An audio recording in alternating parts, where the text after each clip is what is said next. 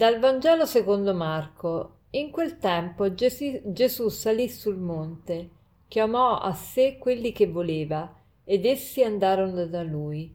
Ne costituì dodici, che chiamò apostoli, perché stessero con lui e per mandarli a predicare con il potere di scacciare i demoni. Costituì dunque i dodici, Simone, al quale impose il nome di Pietro, poi Giacomo, figlio di Zebedeo, e Giovanni, fratello di Giacomo, ai quali diede il nome di Boanerges, cioè figli del tuono, e Andrea, Filippo, Bartolomeo, Matteo, Tommaso, Giacomo, figlio di Alfeo, Taddeo, Simone il Cananeo e Giuda Iscariota, il quale poi lo tradì.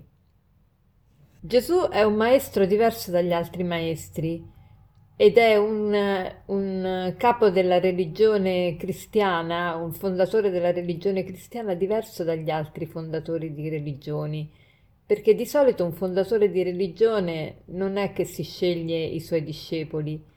E inoltre un maestro anche non si sceglie i suoi discepoli, sono i discepoli che scelgono il maestro, ma invece Gesù si sceglie i suoi e si sceglie perché lo seguano Invece di solito i fondatori di religioni non è che seguono, non vogliono essere seguiti, ma vogliono che, che si segua il Dio di cui sono profeti.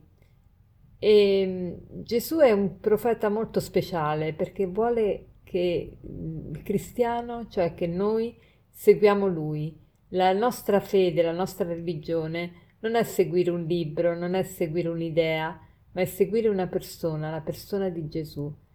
E Gesù, per, per scegliere quelli che voleva, va sul monte. Perché il monte? Il monte è il luogo della preghiera, è l'incontro con Dio.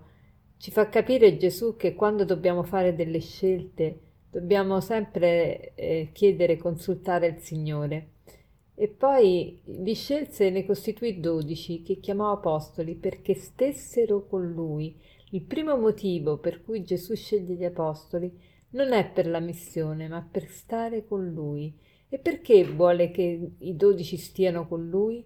Perché anche loro sono chiamati a predicare, ma che predicano se non stanno con Gesù, se non seguono la sua persona, non sono capaci nemmeno a indicare agli altri la via.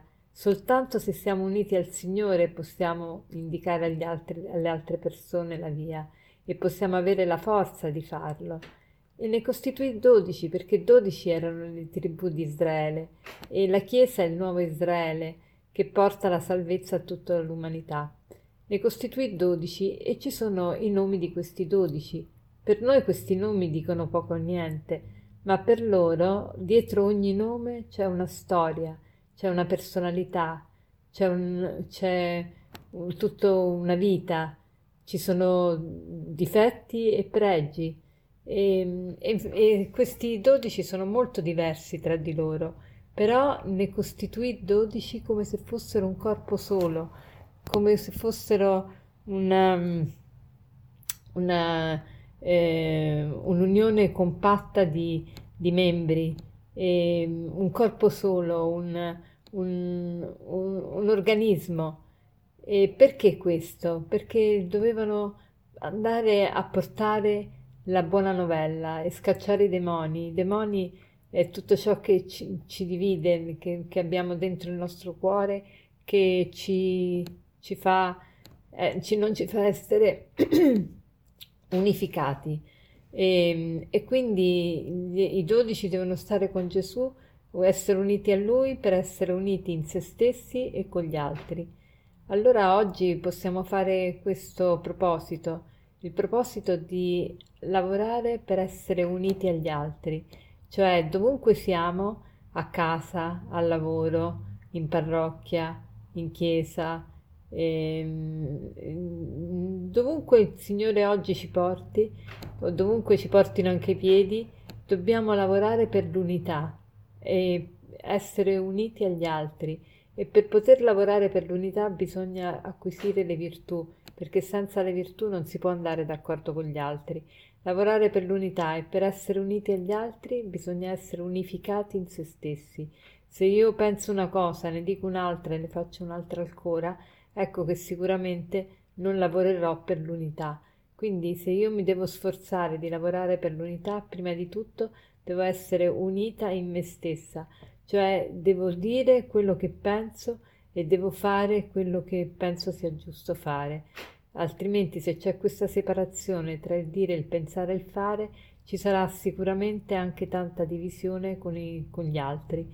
E per concludere vorrei dirvi questo aforisma che dice così: La ragione per cui il mondo manca di unità e giace a pezzi e a mucchi è che l'uomo manca di unità con se stesso. La ragione per cui il mondo manca di unità e giace a pezzi e a mucchi è che l'uomo manca di unità con se stesso. Buona giornata.